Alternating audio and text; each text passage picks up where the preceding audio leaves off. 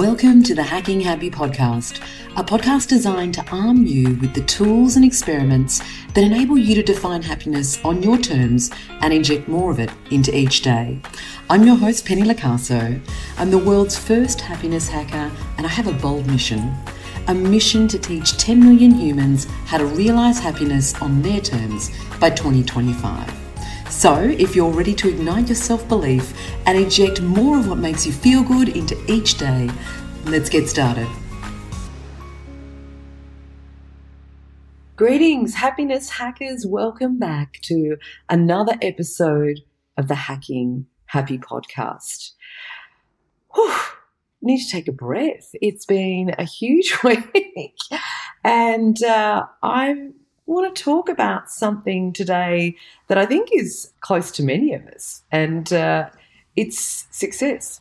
This idea of success and what it means. So, let me give you a bit of context uh, around where this idea for this conversation came from. So, over the past couple of weeks, I've continued to receive emails off the back of the podcast, which was episode number 18 that I did on a big failure that I recently have and how it might help you. So the podcast episode was called I Failed Massively and It May Help You. So if you haven't listened to it yet, and failure and shame, the shame that goes with it is something that you struggle with, uh, it might be worth having a listen and diverting your course at the end uh, of this episode because I know a lot of people uh, found that it resonated quite strongly. So, in the messages I've been receiving uh, from happiness hackers, budding happiness hackers around the world, off the back of this podcast, many of them have shared with me their personal stories of failure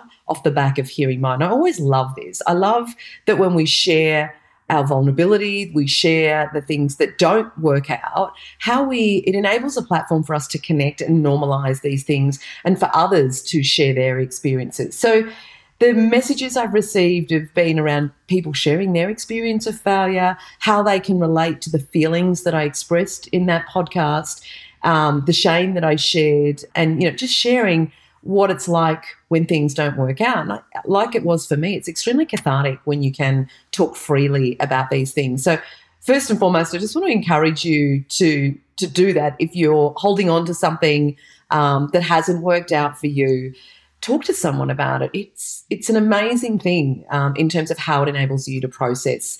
And equally, if you want to reach out and share your story with me, I'd love to hear. I'm always up for hearing about how things don't work out because um, I just think that's part of how we move through and process.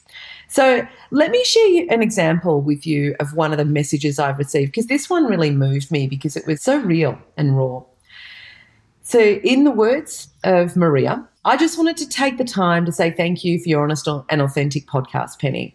It takes a lot of balls, in all honesty, to share when you've made a mistake. And it's definitely not something that's easy to do, especially when the failure is so fresh. I'd like to share a similar experience that happened to me at the end of last year. Now, see if you can relate to this. I mean, it may not be in terms of the context of what she did, but I'm sure the outcome may be relatable for many of you. I did something I always wanted to do and became a qualified yoga teacher. The high of ticking off that box was so high that I felt compelled to share it with everyone and also begin to do something that is really foreign to me, which is self promotion. From hardly posting on social media to posting almost every day, I was on a mission to follow in the footsteps of yoga teachers I admired online. The only problem was it did not feel good at all. Like you, Penny, I am someone who shares when they feel compelled to. And I almost always find people engage with that a lot more than if I post just for the random sake of it. Also, the other thing that was nagging at me was the fact that I was so green in the yoga space. My training was relatively short compared to most, and I gave myself little to no time to just absorb and take everything in that I had learned. It's why, after only hosting one yoga workshop, I dropped into a massive funk and didn't feel like practicing yoga, much less holding the space for others. I think this greatly confused those around me because I had been building up to this moment of where I would finally dive into something I loved and create a fresh start for myself. I guess, as you've touched on, there is so much pressure at times to follow a blueprint of those who have gone before us that it becomes tricky to create a business that really comes from the heart and from a place of absolute authenticity. I cannot tell you how much this email spoke to me. like you, I shared this learning via an article. Now, I'm going to pop the link to Maria's article because I read it and it's magnificent in the show notes today. And again, Maria, obviously, writing that article um, shares it was a cathartic experience. She says, It was actually sharing this failure and being so transparent about it that brought me back to myself and what it is um, I feel comfortable, which is aligning with my own truth. Now, I loved Maria's messages and all the other messages to those of you who reached out. I cannot tell you how moving it was to hear these stories. Equally, it got me thinking. So it made me reflect and it got me thinking about this important topic when it comes to happiness. And I explore it deeply in my book. And the topic that I'm talking about is this idea of success. And what I find fascinating about success and how we define it is more often than not, we are watching what other people do and allowing that to dictate our definition of success rather than looking internally and actually getting clear on how we want our success to look like, what makes us feel good, and clearly defining that and aligning our lives toward. So, I wanted to talk today about this topic of how we define success and whether the definition of success that you currently hold, and I see this so often in so many, whether your current definition of success is actually making you sad. Like, is it actually helping you to live the life that you want to live? Is it truly making you happy? Today, I want to explore with you why the societal definition of success that so many of us live by, this idea of watching everybody else in comparison, why it's flawed and what you can do to redefine success and use it as a lever to inject more of the things that truly light you up and make you feel good in every day. So, like so many episodes of this podcast, you'll know by now if you've been listening, I'm a big fan of a story. And I think stories are a great way to ground and give us context in terms of an idea or something, a theme we want to talk about. So, let's start off today's conversation around success, how we define it, and how we can use it as a lever for change with a personal story from me. So, my pathway to success uh, was defined by my beautiful Uncle Don. He was the one in my family that was put up on that pedestal, and we were all in awe of his success. He was born working class. My family uh, come from a farming background, and uh, you know he was born into a working class family, and he was the first one in our family to obtain a degree um, as a doctor, nonetheless, in the 70s. So you can imagine how big that or huge that was. Maybe it was the 60s. Anyway, he went on to become not a doctor. He actually didn't practice, he wasn't that interested in being a doctor. He took his understanding of being a doctor and turned it, took it to property development and basically started to build out these massive medical centres all around Melbourne before that was even a thing, back in the day where you just had a local GP. Now, he had a life. Off the back of this, he had huge success and he had a life that we all envied. Yeah, when I grew up, I wanted to be just like him. He had the beautiful cars, the big houses, you know, the travel. Um, it was just a life that was truly aspirational from the outside looking in, you know, as a as a child growing up on a farm. Now, there was a lot of belief in his success in my family, so much so that my mother and my grandmother, so his mother and sister, invested their life savings in his every business move. Now, I want you to imagine you know, you've got this person that you've idolized your whole life, they are your definition of success. I want you to imagine you find yourself at the city morgue and you're standing over the body of your beloved uncle and he's 60, just 60 years old. He has chains bolted around his neck from having recently taken his life. The chains are weighted down with dumbbells. When he ever so quietly, in the middle of the night, slipped himself into the murky waters off the edge of the Frankston Pier. So that was the reality for me some eight years ago It was a bit of a shock, needless to say. My mother and my grandmother lost everything not only their money, but the only brother and son they had ever known. And my definition of success in that moment completely and utterly imploded for the first time in my life. Now, I think roughly I was around 37 years old at the time. The reality was, it was in that moment I said to myself, damn, if this is success, it truly sucks and it certainly doesn't make us happy. It can actually end in the inverse. That moment changed everyone and everything in my family, and it set me on a path.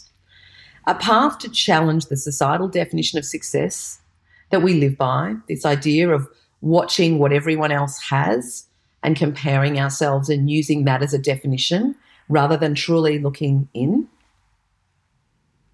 So, it, as I say, it challenged me to look at this societal definition of success that I had been sold my whole life and ask a really important question what if we have the success equation back to front? What if we have focused our energy in the wrong direction?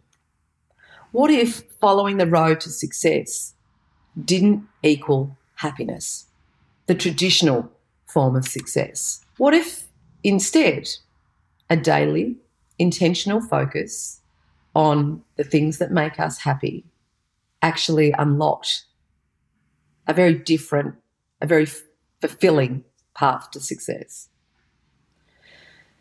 In this podcast today, I want to challenge you to consider whose definition of success you are living by and whether it is making you happy. Such a pertinent question that so many of us never consider. And I think it plays deeply into whether or not we are feeling fulfilled whether or not we are enjoying our lives as much as we possibly can. Have you ever asked yourself, what does success look like for me on my terms? Success that truly makes me happy. It took me 39 years to ask these questions and to realize the secret to hacking happiness for me lay within the answers to those questions.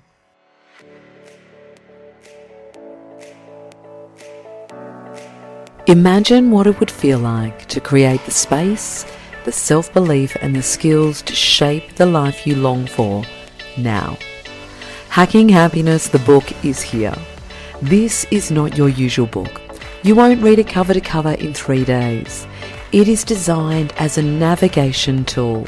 You'll read a little, take pause, reflect, write in the margins, tag it with sticky notes, and most importantly, make progress around injecting more of what lights you up, more of what matters to you into each and every day. It is literally a compass to help you overcome the overwhelm, build your self belief, and lean into what you long for through what I term imperfect experimentation. Each chapter is jam packed with case studies to inspire you, science and questioning to challenge you, and experiments to help you hack your way to happier every day. So, what are you waiting for? Grab your copy at iwanthackinghappiness.com and let's get started. Here's the thing I had followed my uncle's climb to success and been raised to believe that if I ticked a series of boxes that so many of us are trying to tick, yeah, flashy career, two story home with a white picket fence, fast car or fancy car, international travel, like ticking these boxes. If I did these things and kept following that path, one day I would reach success and magically arrive at this place called happiness where I would live out the rest of my days. Now, it sounds simple, it sounds crazy when you put it in that context, but that is the reality of how so many people live their lives. Yeah, they are raised to believe that success looks a certain way. It's based on an external set of factors, the accumulation of things, yeah, um, and and validating ourselves externally to others. And I see it so often it's making so many of us unhappy. Now, what was interesting in terms of my journey was that at the age of 39, I had ticked all the boxes that I was told would get me to this point of success, which would then deliver happiness. Happiness was a byproduct of having all this success. But the irony was, I ticked all the boxes and I was sitting there feeling unfulfilled. And it was in that moment I realized the way I had defined success was based on someone else's definition, not my own. And I can't believe I'd never ever questioned it in all my life. And that's why I want to share this with you today, in the hope that if you are someone that perhaps has never asked yourself these questions, that maybe this will inspire you to go away and reflect and see whether success is making you happy and how you can change it to align closer to the things that ignite you. Sadly, this societal definition of success that we live by is often linked with the attainment of more more money, more material things, bigger houses, bigger titles at work. All you need to do is jump on socials to see what we hold up as success. Yeah. Who has the most followers? Generally, that's how many of us now, especially, you know, coming through in the next generation, we define success by the number of followers people have. You know, think about that for a moment. All of these things, yeah, that I'm talking about are external to our being. The things that we think once we have them, we will be successful are external to us. They're external to our being. And what I mean is our human being, which is what we are. External things do not make us happy. The science proves that. Have you heard of the concept of hedonic adaptation? It's where we think that when we when we have that thing, yeah, when I have that job, when I have that house, when I buy that car, when I have the new iPhone, when we think we when we think that we once we have that thing, we will be happy. But the reality is different. Yeah? We get that thing, the job, the car, our happiness does spike, but it's short term. Because the way that hedonic adaptation works is you get the thing, your happiness spikes for a very short period, and then you re-baseline back to where you were. It doesn't actually materially move your happiness baseline. That is the reality. That is what the science tells us. Ironically, what makes us happy is often the things that we sideline in our pursuit of success. Things like human connection, animals, nature, positively impacting the lives of others, sharing experiences, and being completely and utterly in a moment. Even rituals. Rituals make many of us happy. We've just celebrated Easter recently. And I know how much joy that brings so many people in getting together uh, with their family. Now, for me, it was this realization that made me challenge the status quo and explore what if, yeah, this equation I mentioned, what if we've got this success equation back to front? What if success didn't equal happiness? But what if instead focusing on happiness would just deliver success as a byproduct? What if instead of focusing on wanting more things, I personally focused on bringing more of what made me feel good, more of what made me happy into each day? Would that make me feel more successful? Would it make me realize my definition of success sooner? Well, according to Shawn Achor, one of the world's uh, leading experts in connection or in the connection between happiness and success. Look him up. He's written some brilliant books. His research has shown that we become more successful when we are happier. Yeah. Doctors put in a positive mood before they make a diagnosis, show almost three times more intelligence and creativity than doctors that are in a neutral state. And they make um, accurate diagnoses 19% faster. Optimistic salespeople outsell their pessimistic counterparts by 56%. Students primed to feel happy before taking an exam far outperform their neutral peers. So, I mean, this is validating. Happiness, focusing on the things that make us happy, the things that make us feel fulfilled, rather than focusing on success, yeah, will actually deliver success as a byproduct. So I feel we're focusing, many of us, on the wrong things, and we've got the equation back to front. Happiness equals success. It's not success equals happiness, especially if our definition of happiness is not our own. It turns out our brains are hardwired to perform at their best, not when they are in a negative or a neutral state, but when they are positive, when they are happy. It took me 39 years to wake up to the disconnect between what I'd been led to believe would make me successful and what actually made me happy. Almost half a lifetime before I changed my conditioned perception of success and reshaped my life around a new paradigm. A paradigm based on weaving more happiness into every day using the things that were in my control my mindset and my behavior and habits. But when I started, like, how did I get to this point? Well, when I started this journey, I started with a couple of simple questions. And today I want to leave you with those questions in the hope, as I mentioned, that you might question your definition of success and explore whether you need to redefine it on your terms. If you have never questioned your definition of success, then I would argue there is no better time than now. I want you to grab a pen and paper, maybe press pause on this podcast for a moment, close down your eyes, and ask yourself a couple of simple questions. Or maybe just write these down and go through this process after the podcast.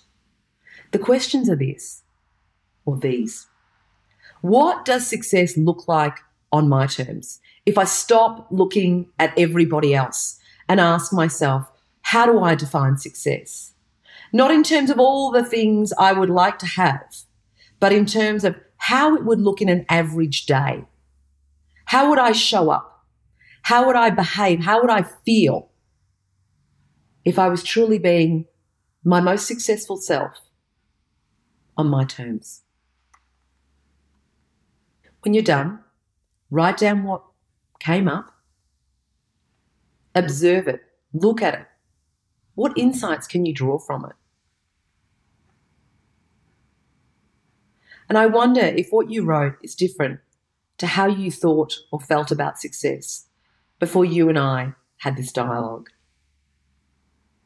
And if it is different, how is it different? Now, with all of this insight, I want you to consider what one action, just one, can you take right now, no matter how small, the smaller the better. I change in bite sized pieces is powerful. What one small change can you make right now that can move you closer to your definition of success? What one change could you make in your everyday? Because I think it's so important to focus on how we show up in the everyday if we truly want to make change, if we truly want to realign ourselves to more of the things that matter to us. Now, it might be as simple as writing down your definition of success, your new one, and putting it somewhere visible to remind yourself every day that this is what's important to you. This is how you choose to live your life. I was asked not so long ago what success would look like for me in 10 years in an interview that someone was conducting. And the answer was that my son would say to me exactly what he said to me about a year ago. And that was, I love you, mum, exactly as you are. You make me really proud my how my definition of success has changed, and equally, that small act of questioning and redefining has enabled me to realize happiness in a way that I never imagined possible. And so, with that in mind, in a couple of weeks' time, when I return from my little hiatus, which I'm just about to step into, a bit of a disconnect, I'm going to come back and you and I are going to have a conversation about defining happiness on your terms and actually creating a definition of happiness that works for you. Because it's so important in the context of the conversation that we've just had. It's so important in the context of setting the foundations for realizing a life that is truly fulfilling. Because each and every one of us is on a different journey. And I think clearly unpacking these words that have such significant meaning is part and parcel of making our happiness a reality. So until then, have a beautiful rest of the day and know that happiness looks good on you. Bye for now, my friends. Thanks for joining me for today's episode of the Hacking Happy podcast. If there was something that ignited a flame or sparked a thought within you from this conversation, please take a screenshot and share it on your preferred social media platform. Feel free to tag me in Hacking Happy Co or Penny Locaso. Reviews are so important to reaching my goal of making 10 million beautiful humans just like yourself happier. So, if you enjoyed your listen, please take a moment, leave a review and a rating on your preferred podcast listening platform. Until the next episode, remember happiness looks good on you. Bye for now.